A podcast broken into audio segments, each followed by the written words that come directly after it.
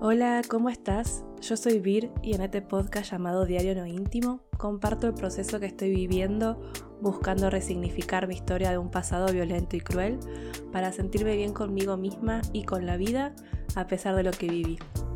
Este episodio va a ser diferente a todos los demás porque es un episodio en el que necesito poner pausa. Sí, pausa. A ver, no tenía pensado hacer este episodio, pero al mismo tiempo la culpa de no publicar el episodio semanal no me está dejando en paz. Es una de las tantas cosas que mentalmente no me estaban dejando tranquila, como si fuese una astilla que se me clava. Así que anoche, mientras intentaba dormir por vez número 10... después de que me despertara mi pareja con un ataque de tos, después de que Pumba entrara y saliera del acolchado, no sé, 20 veces, porque claro, abajo del acolchado se muere de calor, sale, se enfría, vuelve a entrar, bueno, en fin. Entre todas las veces que me desperté y que intentaba dormir, se me ocurrió esto, ¿no? Ponerme frente al micrófono, ay, casi digo espejo, pero es frente al micrófono y contar lo que me pasa y por qué necesito poner pausa. Para empezar, vengo hace varias semanas, varios meses en verdad, con mucha, no sé cómo explicarlo, sería como acelerada. Y claro, sucede que cuando la mente está acelerada y no descansás, es el cuerpo el que pone un freno. En mi caso, la mayoría de las veces de los frenos fueron o crisis de ansiedad o crisis de angustia, porque por suerte no hace un montón que no tengo registro así de enfermarme, pero el viernes a la noche, tipo 10 de la noche, estábamos con Ale ahí en el sillón viendo una serie, no me acuerdo ahora cuál. Sí, creo que está, no me acuerdo si estábamos terminando de ver The Office, que ya la vimos como 5 veces, pero no, nos gusta volver a ver series que ya vimos, o estábamos viendo The Ranch, que es una serie de donde actúa Ashton Kutcher, pero no me acuerdo. El tema es que de la nada estábamos comiendo, aparte. Había hecho pizza con masa casera, estaba re contenta porque me había salido re rico, había salteado cebolla común, cebolla blanca y cebolla morada, y había hecho la masa como si fuese una focaccia, ¿se dice? Sí. Bueno, estaba re contenta y de la nada empecé a sentir un dolor en el medio, o sea, en el medio del bajo vientre. Empecé a sentir dolor y dejé de comer porque ya no podía comer y como que me tiré en el sillón así, que cerré los ojos para tratar de procesar de dónde venía ese dolor y demás y me quedé dormida, o sea, de la nada, así. Bueno, al final, el sábado me desperté, sentía dolor. Si me ponía boca arriba, si me ponía boca abajo, lo que más me calmaba era ponerme de costado, pero levantando, tipo en posición fetal sería. Y bueno, no aguanté más, al mediodía me tomé la fiebre, o sea, me tomé la temperatura, me dio 38 grados y dije, bueno, acá hay algo que no está bien, hay una infección, muy posiblemente, y me fui al hospital. Me pasé toda la tarde, casi hasta las 8 de la noche, ahí en la guardia, que bueno, me sacaron sangre, me sacaron placas, bueno, en fin. Terminaron diagnosticando una infección urinaria, que igualmente me dijeron que por los valores que tenía de ¿Leucocitos eso lo de los glóbulos blancos? ¿Saben que no me acuerdo ahora de eso? Bueno, pero que figuraba como que la infección era muy grande o la tenía hace varios días. Y es como, mira, a mí me empezó a doler ayer. Si tengo infección de hace varios días, me enteré anoche. Y bueno, todo el domingo entonces me la pasé en la cama y tratando de descansar. Pero claro... ya el lunes era, a pesar de la molestia que sentía y que sigo sintiendo, porque siento como si tuviese, no sé, un pomelo, como si tuviese un pomelo, no sé si es entre el útero, la vejiga, porque depende de cómo me mueva y demás, como que lo voy sintiendo como molestia. Ya no es el dolor agudo que tenía el viernes a la noche y el sábado, y el domingo ya a partir de las 5 de la tarde ese dolor calmó, ahora quedó como una molestia. Pero bueno, a pesar de eso, el lunes me levanté a hacer la vida normal, que... no sé, no me hubiese gustado. En verdad, si hubiera seguido mi deseo, no hubiera hecho vida normal, entre comillas. Hubiera seguido descansando. Pero bueno, vengo de 2 o 3 meses de mucho trabajo, de mucha exigencia. Soy una persona que me sobreexijo, pero me sobreexijo muchísimo.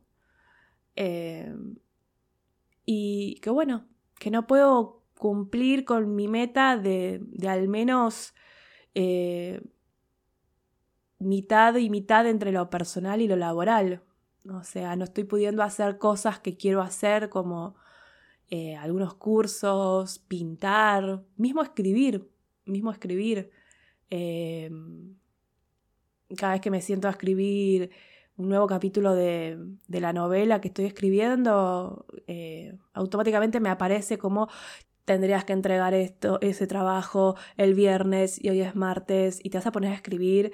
No, mejor terminar el trabajo y después te pones a escribir. Claro, después no me pongo a escribir.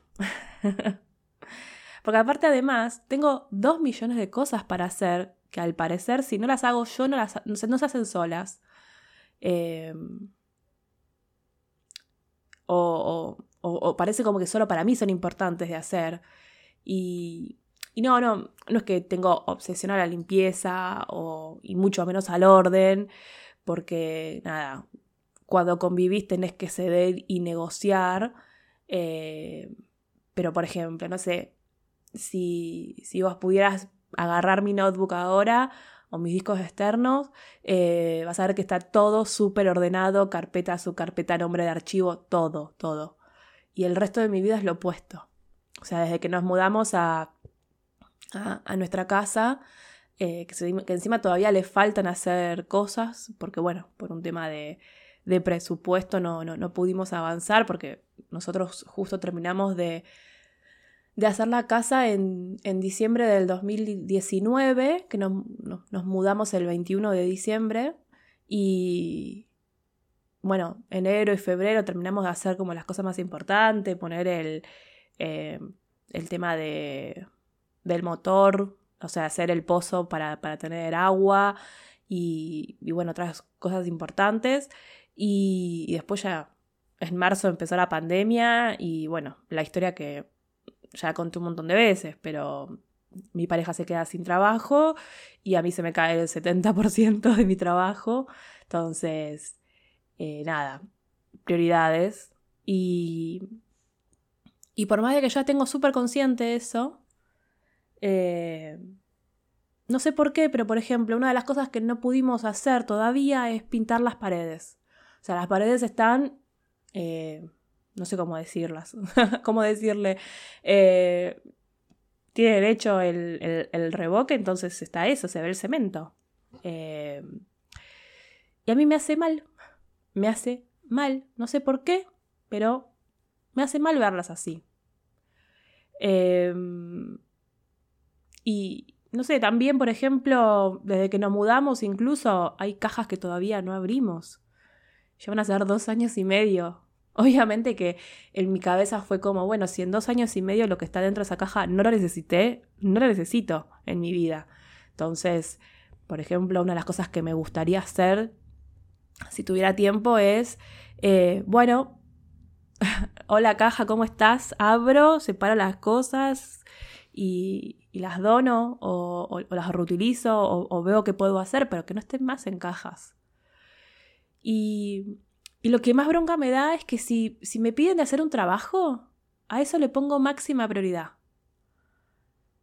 Y algo que me vengo cuestionando hace varios meses, por no decir años, es por qué no puedo tener máxima prioridad conmigo misma y mis deseos.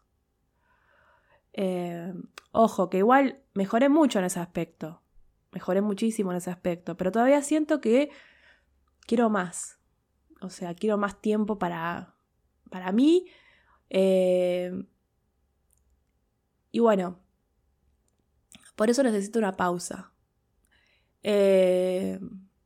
1 o 2 semanas de no sentirme con presión, de acomodar un poco y de descansar. En esto de descansar también voy a incluir a las redes sociales porque me están haciendo mal. Entre noticias horribles y súper horribles, que además me generan ansiedad, me generan angustia y también me quitan tiempo para mí. O sea, estoy pensando seriamente en directamente desinstalar las aplicaciones de mi celular. Sobre todo la de Twitter. Pasa que, bueno, también trabajo con las redes sociales, entonces no es sencillo, las desinstalo. En todo caso, no sé, yo tengo una aplicación de bienestar digital en el teléfono que les pongo que cuando pase más de 2 horas en una... O sea, que cuando pase más de 2 horas diarias, no hace falta que sean 2 horas seguidas, sino durante el día más de 2 horas, se bloquea la aplicación. Y bueno, nada, me parece que la voy a bajar a 15 minutos al día. No sé, son... cosas que voy pensando así, que en todas estas noches así que dormí muy mal, que vengo durmiendo mal encima hace 10 días y a mí eso también me hace mal. Me destruye emocionalmente dormir mal. No sé, no sé si le pasa a alguien más, pero a mí me destruye dormir mal. Me genera mucha angustia. Pero bueno, durante todas esas noches, así que vengo durmiendo mal, es como que vengo diciendo, bueno, para mejorar la calidad de vida que estoy teniendo, hagamos esto, hagamos aquello, como que estoy pensando estrategias, no sé. Bueno, otra cosa que quiero dejar de hacer es dormir con el celular, con el teléfono, al lado de la mesita de luz.